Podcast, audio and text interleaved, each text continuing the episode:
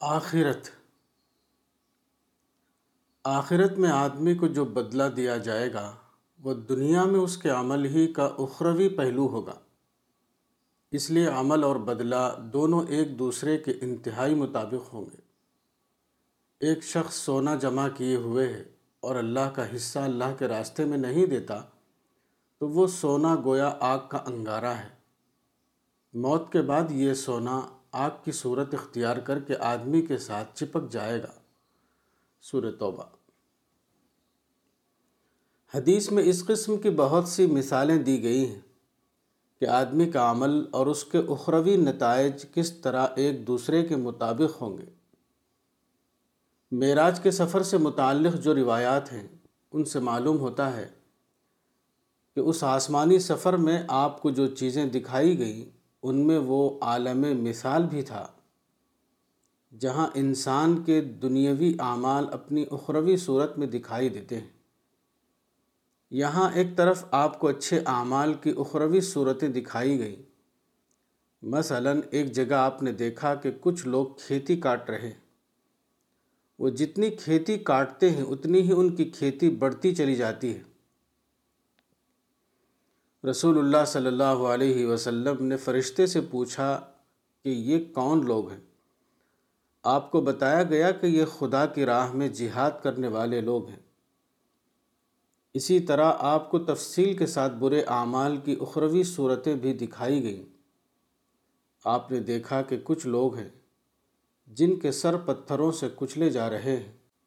آپ نے پوچھا یہ کون ہے فرشتے نے بتایا کہ یہ وہ لوگ ہیں۔ جن کی سرگردانی ان کو نماز کے لیے اٹھنے نہ دیتی تھی۔ اسی طرح آپ نے کچھ لوگ دیکھے جن کے کپڑوں میں بہت سے پیون لگے ہوئے تھے اور وہ جانوروں کی طرح گھاس چر رہے تھے۔ آپ نے پوچھا، یہ کون ہے؟ فرشتے نے بتایا کہ یہ وہ لوگ ہیں جو اپنے مال کو اللہ کی راہ میں خرچ نہ کرتے تھے۔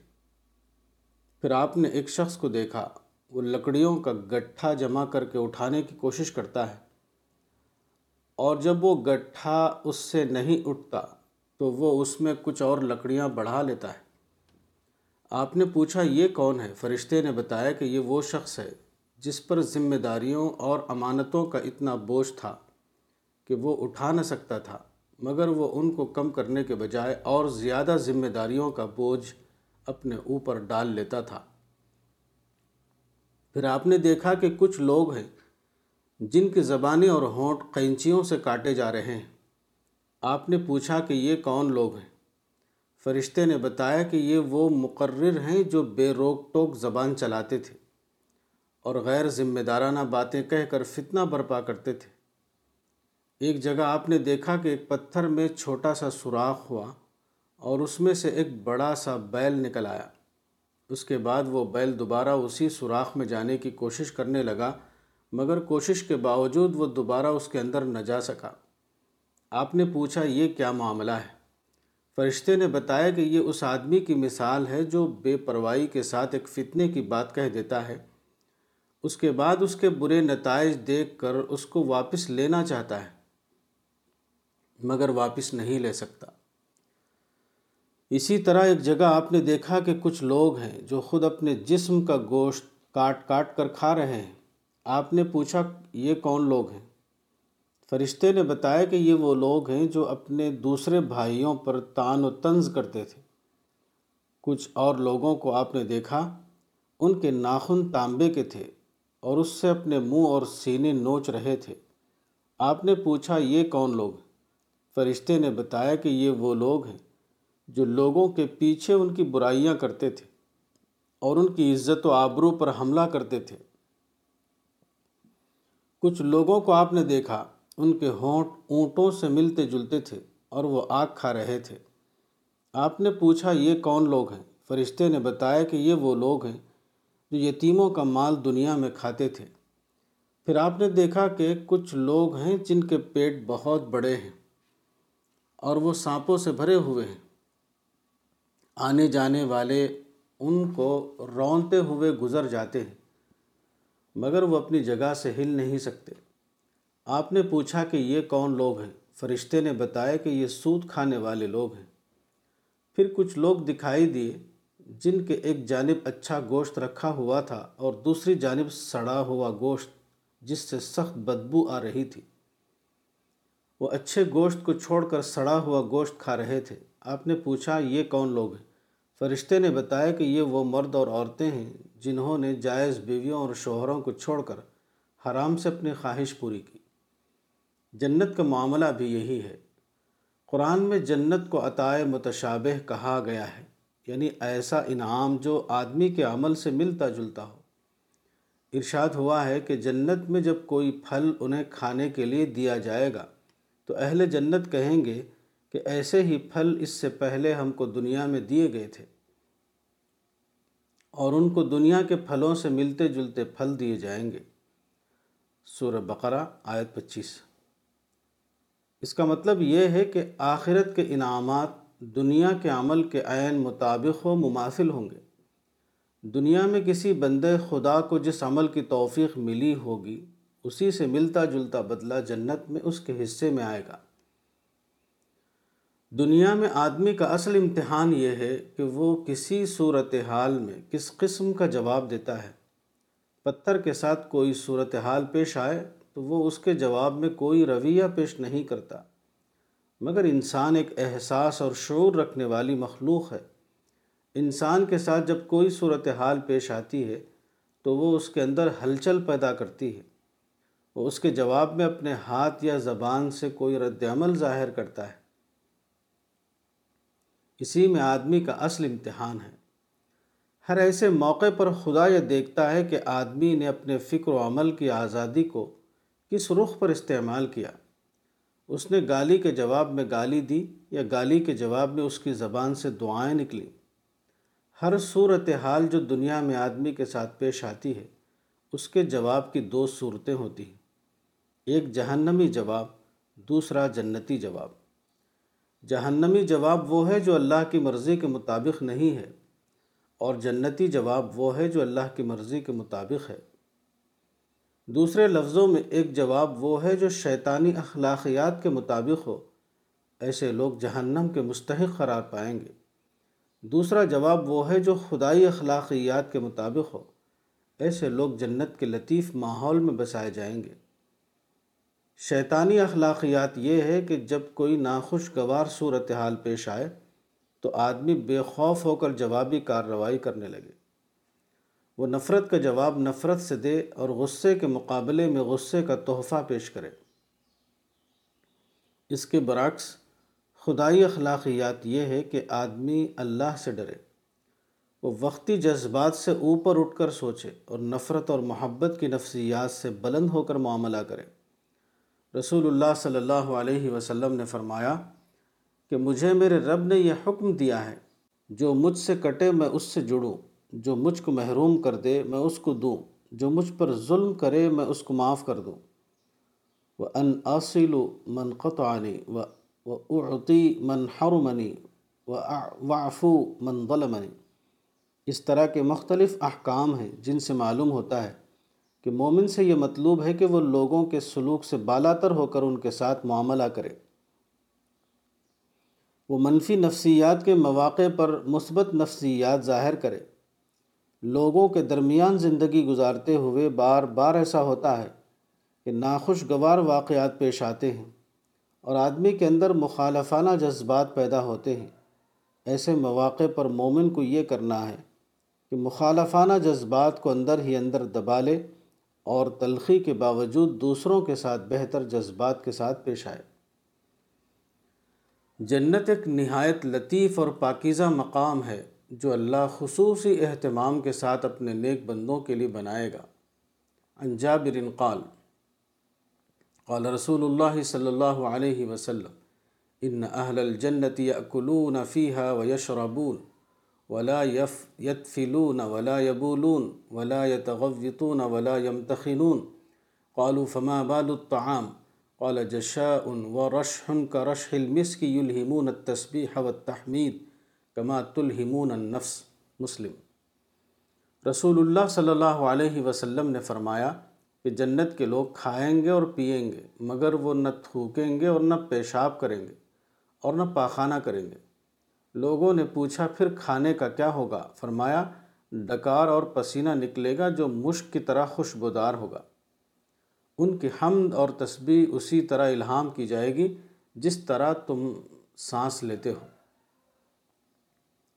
اس حدیث سے معلوم ہوتا ہے کہ جنت ایک ایسی دنیا ہے جہاں میل اور کثافت بھی خوشبو کی صورت میں خارج ہوتی ہے۔ پھر ایسی دنیا میں وہ لوگ کیوں کر داخل ہوں گے جو اپنی کثافت کو صرف کثافت کی صورت میں خارج کرنا جانتے ہوں؟ بغض، نفرت، حسد، انتقام اور کبر و ظلم، یہ سب انسان کی نفسیات کا میل کچیل ہے۔ جو لوگ اپنے میل کچیل کو صرف میل کچیل کی صورت میں ظاہر کرنا جانتے ہوں، وہ جنت میں بسائے جانے کے قابل نہیں۔ جنت خدا کے ان بندوں کی کالونی ہے جو اپنے اندر کے میل کو بھی پاکی کی صورت میں خارج کرتے ہیں۔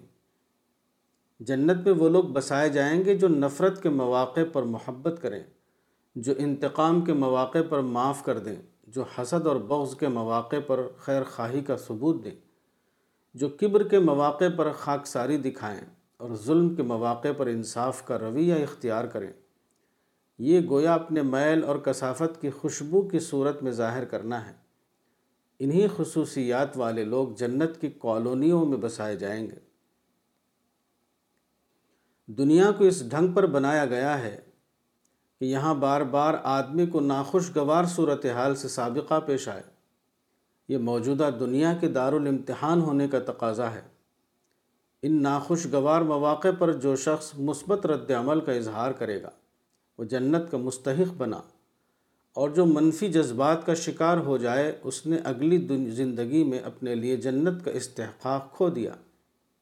جنت کی فضاؤں میں بسنے کے قابل وہ لوگ ہیں جن کا یہ حال ہو کہ ان کے ساتھ کوئی حادثہ پیش آئے تو وہ مایوس نہ ہوں، بلکہ صبر کا طریقہ اختیار کریں۔ کسی سے ان کو تکلیف پہنچے تو اس کے حق میں دعائیں دیں۔ کسی سے معاملہ پڑے تو انصاف کے مطابق اس کے حقوق ادا کریں۔ کوئی تنقید کرے تو اس کو برا مانے بغیر ٹھنڈے دل سے سنیں کسی سے خواہ کتنی ہی شکایت ہو، اس کے بارے میں عدل کا رویہ نہ چھوڑیں۔ جب بھی کسی سے معاملہ پڑے تو دوسرے شخص کو ان سے بہتر سلوک کا تجربہ ہو۔ حتیٰ کہ دوسروں کے ناخوشگوار رویے سے اپنے سینے میں اگر نفرت و عداوت کے جذبات پیدا ہوں، تب بھی اس کو پی جائیں۔ اور اپنے مخالفانہ جذبے کو خیر خواہی اور انصاف کی صورت میں ظاہر کریں۔ وہ دنیا کی زندگی میں خدا کا ایسا پھول بن جائیں جو اپنی کثافت کو بھی خوشبو کی صورت میں ظاہر کرتا ہے۔ ایسی پاک زندگی گزارنے کی توفیق ان لوگوں کو ملتی ہے جو اللہ کو اس طرح یاد کرنے لگیں جس طرح کوئی آدمی سانس لیتا ہے۔ وہ اللہ کو اس طرح پالیں کہ وہ ان کی روح کے اندر تیر جائے۔ وہ ان کی دل کی دھڑکنوں میں شامل ہو جائے۔ وہ اللہ کے خوف و محبت میں نہا اٹھیں۔ وہ مواقع جبکہ آدمی کے اندر سرکشی کی آگ بھڑکتی ہے، اس وقت مومن کو توازوں کے ساتھ جھک جانا ہے۔ جب نفرت کے جذبات امنٹے ہیں، اس وقت اس کو محبت کا رویہ اختیار کرنا ہے۔ جب بدخواہی کی نفسیات ابھرتی ہے، اس وقت اس کو خیر خواہی کا ثبوت دینا ہے۔ جب بد دعا کے کلمات زبان سے نکلتے ہیں، اس وقت اس کو دعا کے کلمات اپنی زبان سے ادا کرنا ہے۔ جب حقوق کو دبانے کا خیال آنے لگتا ہے، اس وقت حقوق کو پورے انصاف کے ساتھ لوٹانا ہے۔ جب حق کا اعتراف کرنے میں اپنا وقار گرتا ہوا نظر آتا ہے، اس وقت وقار کا خیال چھوڑ کر حق کا اعتراف کر لینا ہے۔ جب کسی کے خلاف جوابی کارروائی کا ذہن ابھرتا ہے اس وقت جوابی کارروائی سے اپنے کو روک کر مخالف کے ساتھ وہی کرنا ہے جو خیر خواہی اور انصاف کے تقاضوں کے مطابق ہو۔ اگر آپ ٹرک پر سوار ہوں تو سڑک پر دوڑتا ہوا ٹرک آپ کو زبردست جھٹکے دے گا۔ اس کے برعکس جب آپ ایک اچھی کار پر بیٹھتے ہیں تو تیز دوڑتے ہوئے بھی کار آپ کو جھٹکے نہیں دیتی۔ اس فرق کی وجہ یہ ہے کہ کار کے پہیے کے ساتھ اچھی قسم کی سپرنگ لگی ہوئی ہوتی ہے۔ اس کی وجہ سے کار اپنے تمام جھٹکوں کو اپنے پہیے پر لے لیتی ہے۔ وہ جھٹکے کو مسافر تک پہنچنے نہیں دیتی۔ اس کے برعکس، ٹرک کی سپرنگ بہت معمولی ہوتی ہے۔ اس لیے اس کے جھٹکے مسافر تک پہنچتے رہتے ہیں۔ اللہ سے بے خوف آدمی ٹرک کی مانند ہے۔ وہ اپنے اندر کے نفسیاتی جھٹکوں کو برداشت نہیں کرتا۔ وہ ان کو دوسروں کی طرف منتقل کر دیتا ہے۔ اس کے برعکس اللہ سے ڈرنے والا آدمی کار کی مانند ہوتا ہے۔ وہ تمام جھٹکوں کو اپنے اوپر لے لیتا ہے۔ ان کو دوسرے انسان تک منتقل ہونے نہیں دیتا۔ اسی کا نام صبر ہے۔ صبر یہ ہے کہ لوگوں کے درمیان رہتے ہوئے جو ناخوشگواریاں پیش آئیں، ان کو آدمی اپنے اندر ہی اندر سہ لے۔ ان کے اثرات دوسروں تک پہنچنے نہ دے۔ ناخوشگواری کے جھٹکوں کو اپنے اوپر لے کر دوسروں کی طرف خوشگواری کو منتقل کرے۔ یہی وہ صلاحیت ہے جو آدمی کو جنت میں آباد کیے جانے کے قابل بناتی ہے۔ جنت وہ لطیف مقام ہے جہاں کثافت بھی بمشکل خوشبو ظاہر ہوگی۔ ایسی لطیف آبادی میں رہنے کا مستحق صرف وہ شخص قرار دیا جائے گا جس نے دنیا کی زندگی میں یہ ثبوت دیا ہو۔ کہ وہ اپنی نفسیاتی کثافت کو خوشبو کی صورت میں خارج کر سکتا ہے۔ کثافت کو خوشبو کی صورت میں ظاہر کرنا موجودہ دنیا میں نفسیاتی اعتبار سے ہوتا ہے۔ آخرت میں یہی واقعہ اللہ کے حکم کے تحت مادی صورت میں پیش آئے گا۔ ایک حدیث میں ارشاد ہوا ہے کہ یہ آدمی کے اپنے اعمال ہیں جو آخرت میں اس کو لوٹائے جائیں گے۔ انما ہی اعمالکم ترد الیکم۔ دنیا میں آدمی کے اخلاقی اعمال آخرت میں مادی نتائج کی صورت اختیار کر لیں گے۔ ہر واقعہ جو دنیا میں پیش آتا ہے، اس میں آدمی کے لیے دو قسم کے جواب کا امکان رہتا ہے۔ اسی سے فیصلہ ہوتا ہے کہ کون جنتی ہے اور کون جہنمی۔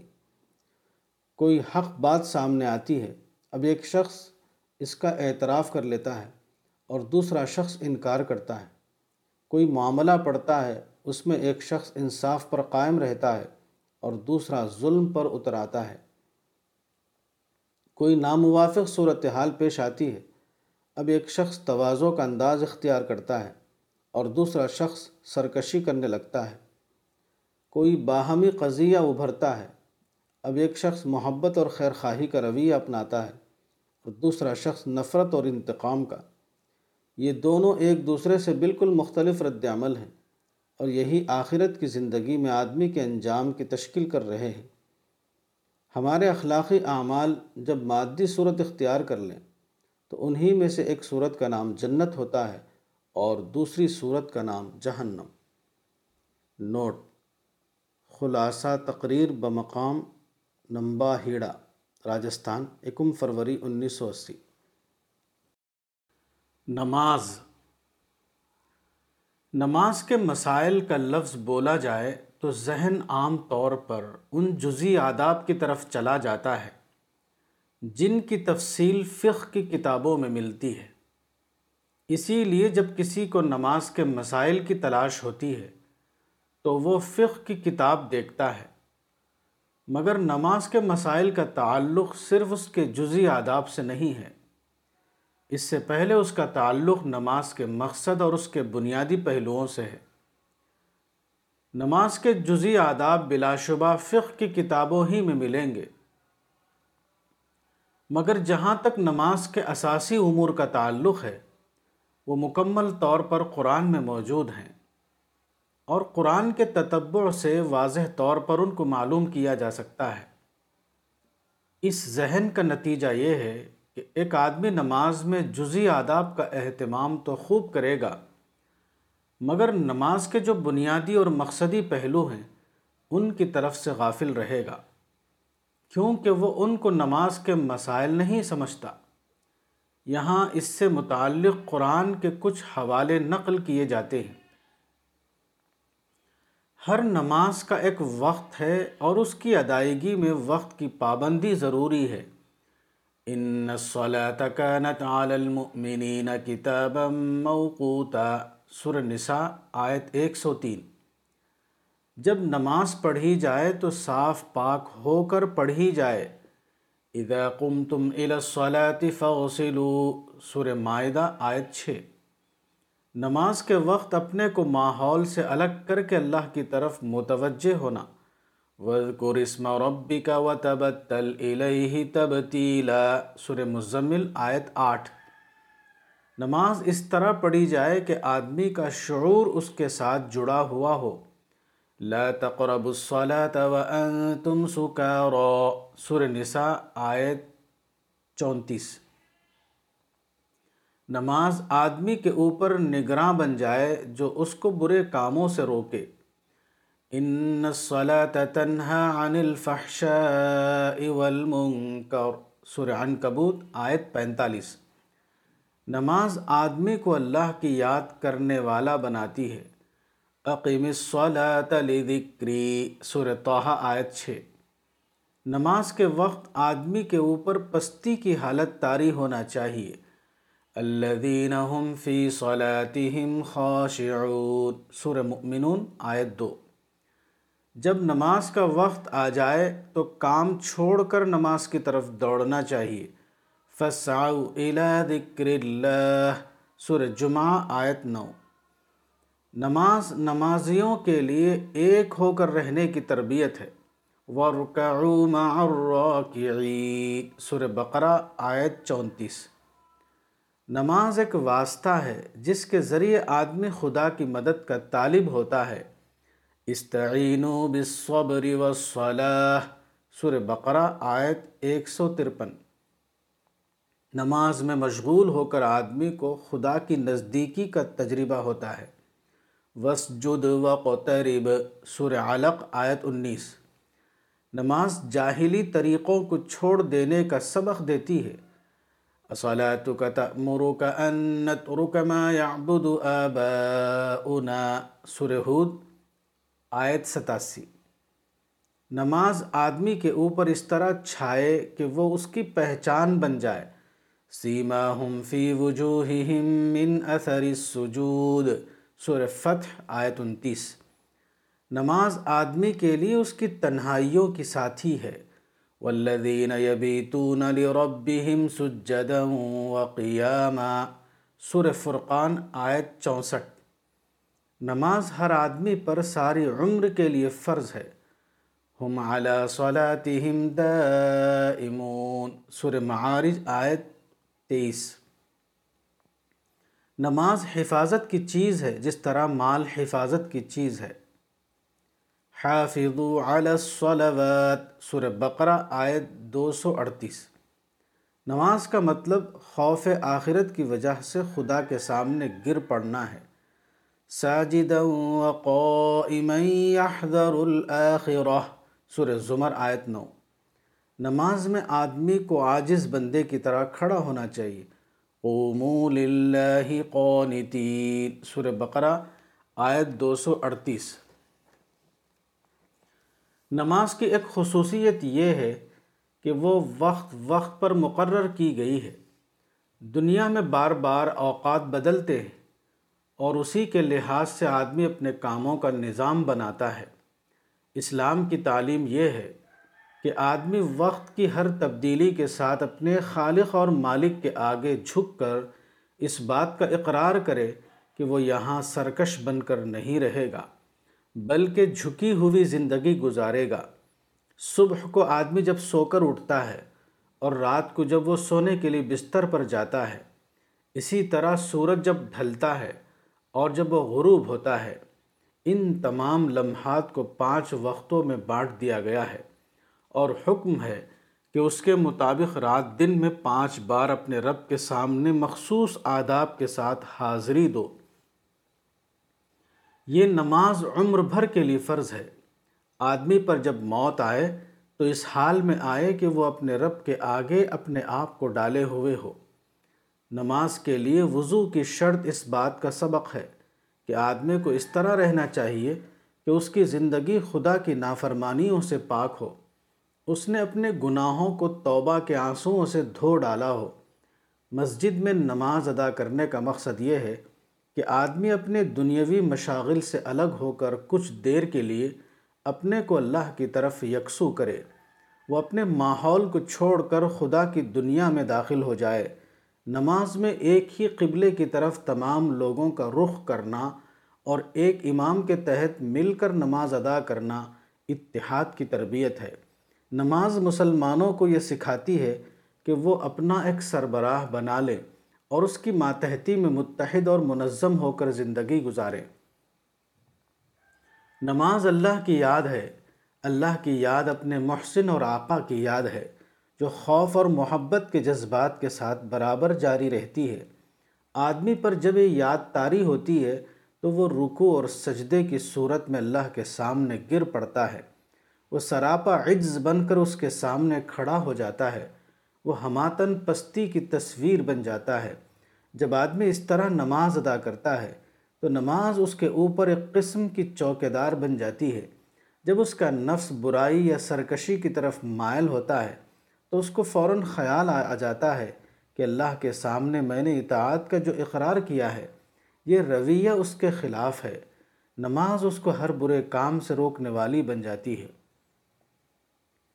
جب آدمی کے دل میں اللہ کا ڈر سما جاتا ہے اور اس کو اللہ کی رحمت و مغفرت کا شوق لگ جاتا ہے، تو اس کی نماز کوئی رسمی چیز نہیں رہتی، بلکہ روح اور کیفیت سے بھری ہوئی ایک چیز بن جاتی ہے۔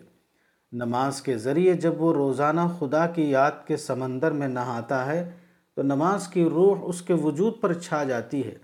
اس کا چہرہ اللہ کے آگے جھکنے والے کا چہرہ بن جاتا ہے۔ نماز اس کی پہچان بن جاتی ہے۔ نماز اس کے چہرے پر سنجیدگی، خاموشی، احتیاط، محبت خدا اور فکر آخرت کا رنگ پھیر دیتی ہے۔ اس کو دیکھتے ہی آدمی کہہ اٹھتا ہے۔ کہ یہ ایک نمازی کا چہرہ ہے، یہ اللہ کے رنگ میں رنگ جانے والا انسان ہے۔ نماز میں جب یہ خصوصیات پیدا ہو جائیں، تو وہ ایک زندہ اور پرکیف چیز بن جاتی ہے۔ وہ اللہ سے نزدیکی کے ہم معنی ہوتی ہے۔ نماز میں مشغول ہو کر وہ اپنے رب کی قربت کا تجربہ کرتا ہے۔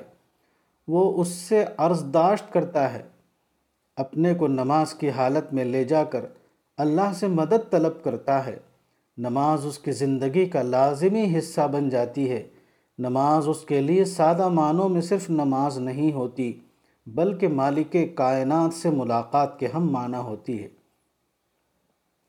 نماز اس کے لیے ایسی محبوب چیز بن جاتی ہے جس کی وہ حفاظت کرے، جس کو وہ اپنی تنہائیوں کا ساتھی بنا لے۔ نماز اگر زندگی سے الگ ہو تو وہ محض ایک بے روح رسم ہے۔ نماز اگر زندگی کے ساتھ شامل ہو تو وہ ایک غذا ہے جس پر آدمی جیتا ہے۔ وہ ایک روشنی ہے جس کی رہنمائی میں آدمی اپنا سفر حیات طے کرتا ہے۔ روزہ۔ سور بقرہ رکو تیئیس میں رمضان کے روزوں کا بیان ہے۔ روزے کے احکام بتاتے ہوئے درمیان میں رشاد ہوا ہے، اور جب میرے بندے تجھ سے میرے بارے میں سوال کریں تو میں نزدیک ہوں۔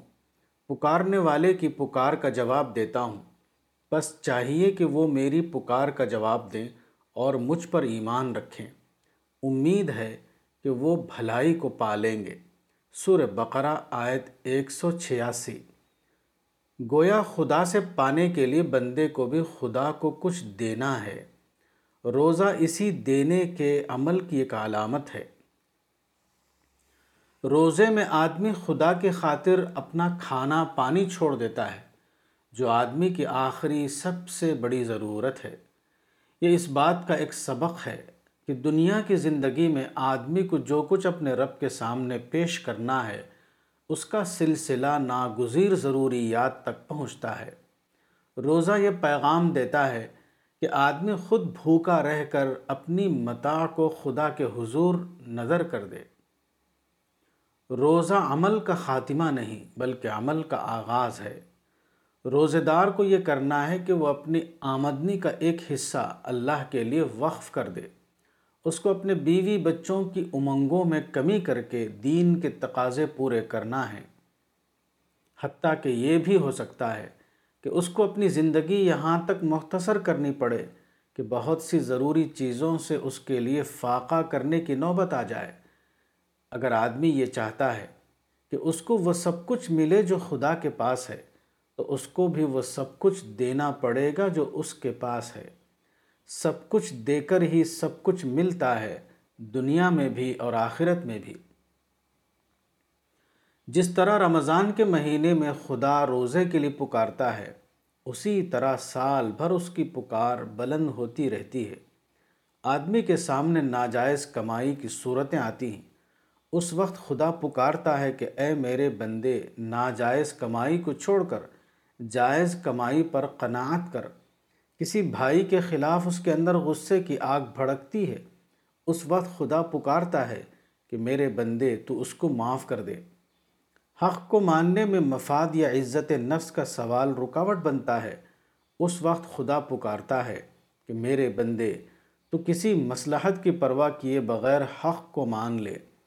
اسی طرح زندگی کے ہر موقع پر خدا اپنے بندوں کو پکارتا ہے۔ اب جو شخص ان مواقع پر وہی کرے جو اس کا خدا اس سے چاہتا ہے، تو اس نے خدا کی پکار پر لبیک کہا۔ اسی کو قرآن میں تقوی کہا گیا ہے۔ سورہ بقرہ، آیت ایک سو تراسی۔ روزے کا عمل اللہ کو بڑا بنانے۔ سورہ بقرہ، آیت ایک سو پچاسی کی ایک علامت ہے۔ اللہ کے حکم سے آدمی اپنے ایک ایسے تقاضے پر پابندی لگا دیتا ہے جو اس کی زندگی کا سب سے زیادہ ضروری تقاضا ہے۔ یہ عمل کی زبان میں اس بات کا عہد ہے کہ آدمی اللہ کو اپنا کبیر اور اپنے آپ کو اس کے مقابلے میں صغیر بنائے گا۔ یہی تکبیر ہے جو زبان سے اللہ اکبر کی صورت میں نکلتی ہے اور عمل سے اپنی انا کو ختم کر دینے کی صورت میں۔ آدمی کی پوری زندگی اس بات کا امتحان ہے کہ وہ کس کو بڑا بناتا ہے، خدا کو یا اپنے آپ کو؟ اپنے کو بڑا بنانے والے کے اندر گھمنڈ کی نفسیات پرورش پاتی ہیں اور خدا کو بڑا بنانے والے کے اندر توازو کی نفسیات۔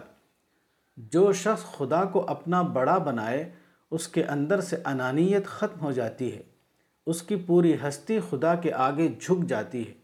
خدا کی عظمت کا تصور اس کے اوپر اتنا چھا جاتا ہے کہ اپنی ہستی اس کو بالکل بے قیمت دکھائی دینے لگتی ہے۔ ایسے شخص سے جب کسی کا معاملہ پڑتا ہے تو وہ عبد کی طرح اس سے معاملہ کرتا ہے، نہ کہ معبود کی طرح۔ وہ خدا کے بندوں کے مقابلے میں سرکشی نہیں دکھاتا، وہ بندوں سے معاملہ کرتے ہوئے گھمنڈ کا مظاہرہ نہیں کرتا۔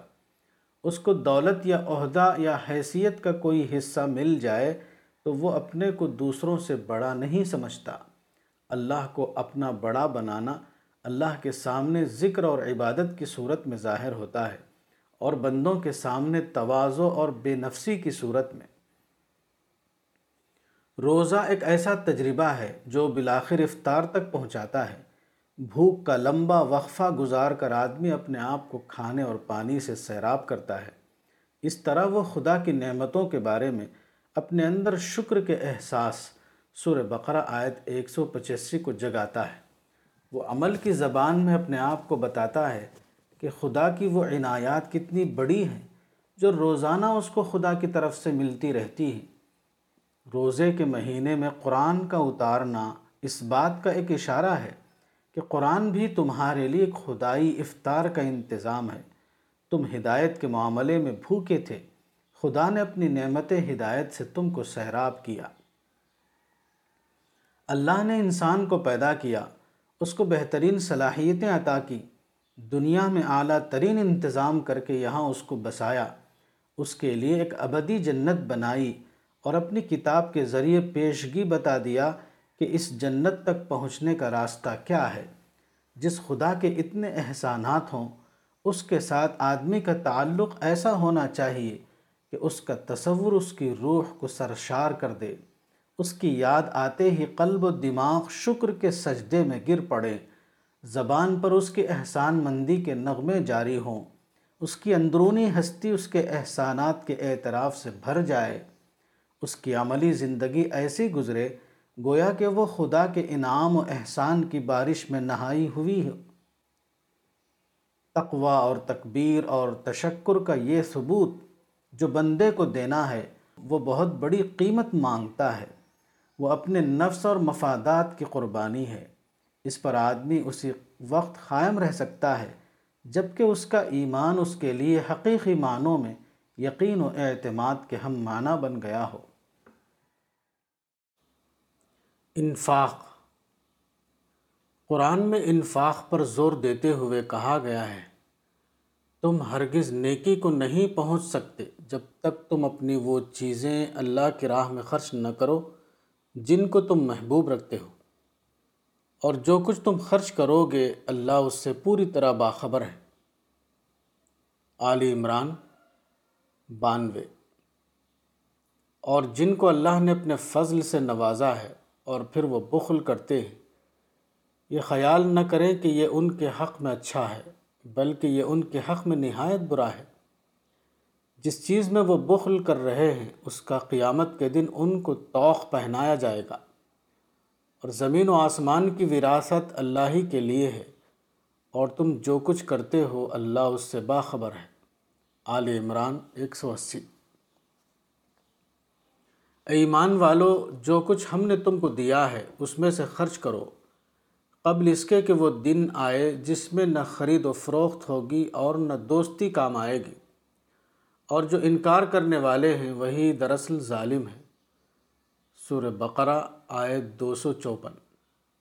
جو لوگ اپنے مال اللہ کی راہ میں خرچ کرتے ہیں، ان کی مثال ایسی ہے، جیسے ایک دانہ بویا جائے اور اس سے سات بالیں نکلیں۔ اور اس کی ہر بالی میں سو دانے ہوں۔ اور اللہ بڑھاتا ہے جس کے لیے وہ چاہتا ہے۔ اور اللہ بڑی وسعت والا، سب کچھ جاننے والا ہے۔ جو لوگ اپنے مال اللہ کی راہ میں خرچ کرتے ہیں، پھر خرچ کرنے کے بعد نہ احسان جتاتے اور نہ دکھ دیتے ہیں۔ انہی کے لیے اللہ کا ثواب ہے، ان کے رب کے پاس۔ ان کے لیے نہ کوئی ڈر ہے اور نہ وہ غمگین ہوں گے۔ نرم جواب دینا اور درگزر کرنا اس خیرات سے بہتر ہے جس کے پیچھے دل آزاری لگی ہوئی ہو۔ اور اللہ بے پرواہ اور نہایت تحمل والا ہے۔ ایمان والو، احسان جتا کر اور دکھ دے کر اپنی خیرات کو اکارت نہ کرو۔ اس شخص کی طرح جو اپنا مال دکھاوے کے لیے خرچ کرتا ہے اور اللہ پر اور آخرت کے دن پر ایمان نہیں رکھتا۔ اس کی مثال ایسی ہے جیسے ایک چٹان ہو۔ جس پر کچھ مٹی ہو، پھر جب اس پر زور کا مینا برسا تو مٹی بہہ گئی اور صاف چٹان رہ گئی۔ ایسے لوگ اپنی کمائی سے کچھ بھی حاصل نہ کر سکیں گے اور اللہ منکروں کو سیدھی راہ نہیں دکھاتا۔ اور ان لوگوں کی مثال جو اپنے مال اللہ کی خوشی حاصل کرنے کے لیے اور اپنے دلوں کو ثابت کر کے خرچ کرتے ہیں۔ اس باغ کی طرح ہے جو بلند زمین پر ہو۔ اس پر زور کی بارش ہوئی تو وہ دگنا پھل لایا اور اگر بارش نہ ہوئی تو پھوار ہی کافی ہے اور اللہ خوب دیکھ رہا ہے جو کچھ تم کرتے ہو۔ کیا تم میں سے کوئی یہ پسند کرے گا کہ اس کے پاس کھجوروں اور انگوروں کا ایک باغ ہو؟ اس کے نیچے نہریں بہتی ہوں، اس باغ میں اس کے لیے ہر قسم کے پھل ہوں اور اس پر بڑھاپا آ جائے۔ اور اس کے بچے ضعیف ہوں۔ اس وقت باغ پر ایک بگولا آ پڑے جس میں آگ ہو اور وہ باغ جل جائے۔ اللہ اس طرح اپنی باتیں تمہارے سامنے بیان کرتا ہے تاکہ تم غور کرو۔ اے ایمان والو، اپنے کمائے ہوئے ستھرے مال میں سے خرچ کرو اور ان چیزوں میں سے خرچ کرو جو ہم نے تمہارے لیے زمین سے پیدا کی ہیں۔ ایسا نہ ہو کہ اس کی راہ میں دینے کے لیے بری چیز چھانٹنے لگو۔ حالانکہ وہی چیز اگر تمہیں لینا ہو، تو تم ہرگز اس کو لینا گوارا نہ کرو۔ مگر یہ کہ چشم پوشی کر جاؤ اور جان لو کہ اللہ بے نیاز ہے، خوبیوں والا ہے۔ شیطان تم کو تنگ دستی سے ڈراتا ہے اور بے حیائی کی راہ دکھ سجھاتا ہے، اور اللہ تم کو وعدہ دیتا ہے اپنی بخشش کا اور فضل کا۔ اور اللہ بہت وسعت والا، سب کچھ جاننے والا ہے۔ وہ جس کو چاہتا ہے حکمت عطا کرتا ہے اور جس کو حکمت ملی، اس کو بہت بڑی خوبی مل گئی اور نصیحت وہی قبول کرتے ہیں جو عقل والے ہیں۔ سور بقرہ، آیت دو سو اکسٹھ تا انہتر۔ آخرت کی بہتر چیز دنیا کی بہتر چیز کی قیمت ہے۔ دنیا میں جب آدمی اپنی سب سے بہتر چیز کو اللہ کے لیے خرچ کرتا ہے، اس کے بعد ہی وہ اس قابل بنتا ہے کہ وہ آخرت کی سب سے بہتر چیز کو پانے کا حقدار بن سکے۔ دنیا میں آدمی کی سب سے زیادہ محبوب چیز مال ہے۔ جب تک ایسا نہ ہو کہ وہ خالص خدا کے لیے اپنے محبوب مال کو خرچ کرے، وہ خدا کی رحمتوں کا مستحق نہیں ہو سکتا۔ جو آدمی اپنے کمائے ہوئے مال کو بچاتا ہے یا اس کو اپنی دنیا بنانے میں لگاتا ہے، وہ بظاہر سمجھتا ہے کہ میں ہوشیاری کر رہا ہوں۔ میں اپنے مستقبل کو محفوظ کر رہا ہوں۔ حالانکہ اصل صورت حال اس کے برعکس ہے۔ آدمی اگر موت کے پردے کو ہٹا دے اور پورے دائرے حیات کے اعتبار سے اپنے معاملے کو دیکھے تو اس کو معلوم ہوگا کہ دنیا میں اپنا گھر بنا کر وہ آخرت کے طویل تر مرحلہ حیات میں اپنے کو بے گھر بے گھر کر رہا ہے۔ وہ اپنے کو اس خطرے میں مبتلا کر رہا ہے کہ دنیا میں اس کی مالداری آخرت میں اس کے لیے بدترین مفلسی بن کر اس سے لپٹ جائے۔ کیونکہ آخرت میں جو کچھ کام آئے گا وہ دیا ہوا مال ہے، نہ کہ دنیا میں جمع کیا ہوا مال۔ دنیا میں اللہ نے ایسی مثالیں قائم کر دی ہیں جن سے آخرت کے معاملے کو سمجھا جا سکتا ہے۔ کسان کھیت میں دانہ ڈالتا ہے تو ایک دانہ ایسے پودے کی صورت اختیار کر لیتا ہے جس میں سات سات سو دانے ہوں۔ اس سے اندازہ ہوتا ہے کہ خدا کسی بندے کی محنت کا بدلہ دینے میں کتنا زیادہ فیاض ہے۔ یہی معاملہ وہ آخرت میں بھی اپنے وفادار بندوں کے ساتھ کرے گا۔ اللہ کے لیے خرچ کرنا گویا آخرت کی زمین میں دانہ ڈالنا ہے۔ جب آدمی مر کر وہاں پہنچے گا تو وہ دیکھے گا کہ اس کا خرچ کیا ہوا مال کس طرح بے انتہا اضافے کے ساتھ اس کی طرف لوٹایا جا رہا ہے۔ خرچ کرنے والوں کی بقیہ قسموں کی مثالیں بھی اسی دنیا میں موجود ہیں۔ جو لوگ اپنا مال دکھاوے کے لیے خرچ کرتے ہیں یعنی بظاہر ان کا خرچ دین کی کسی مد میں ہوتا ہے مگر اس دینی مد سے انہیں صرف اس لیے دلچسپی ہوتی ہے کہ اس میں نمائش کا پہلو ہے اور اس سے ان کی شہرت میں اضافہ ہوتا ہے۔ دین کی خاموش مد جس میں خدا کی رضا کے سوا کوئی اور پہلو نہ ہو، اس میں وہ خرچ نہیں کرتے۔ البتہ ایسی مت جس میں شہرت و عزت کی چاشنی ہو، اس میں خرچ کرنے کے لیے تیار ہو جاتے ہیں۔ ایسے نمائشی لوگوں کی مثال اس پتھر کی سی ہے جس کے اوپر اتفاقاً کچھ مٹی جمع ہو جائے اور اس کی وجہ سے وہاں اوپر اوپر کچھ سبزہ اگائے۔ مگر جب تیز بارش آتی ہے تو ایسی مٹی سبزے کو لیے ہوئے بہہ جاتی ہے اور اس کے بعد پتھر کا پتھر باقی رہتا ہے۔ اسی طرح جو لوگ نمائشی جذبے کے تحت خرچ کرتے ہیں، ان کا معاملہ موجودہ امتحانی دنیا میں چھپا رہ سکتا ہے۔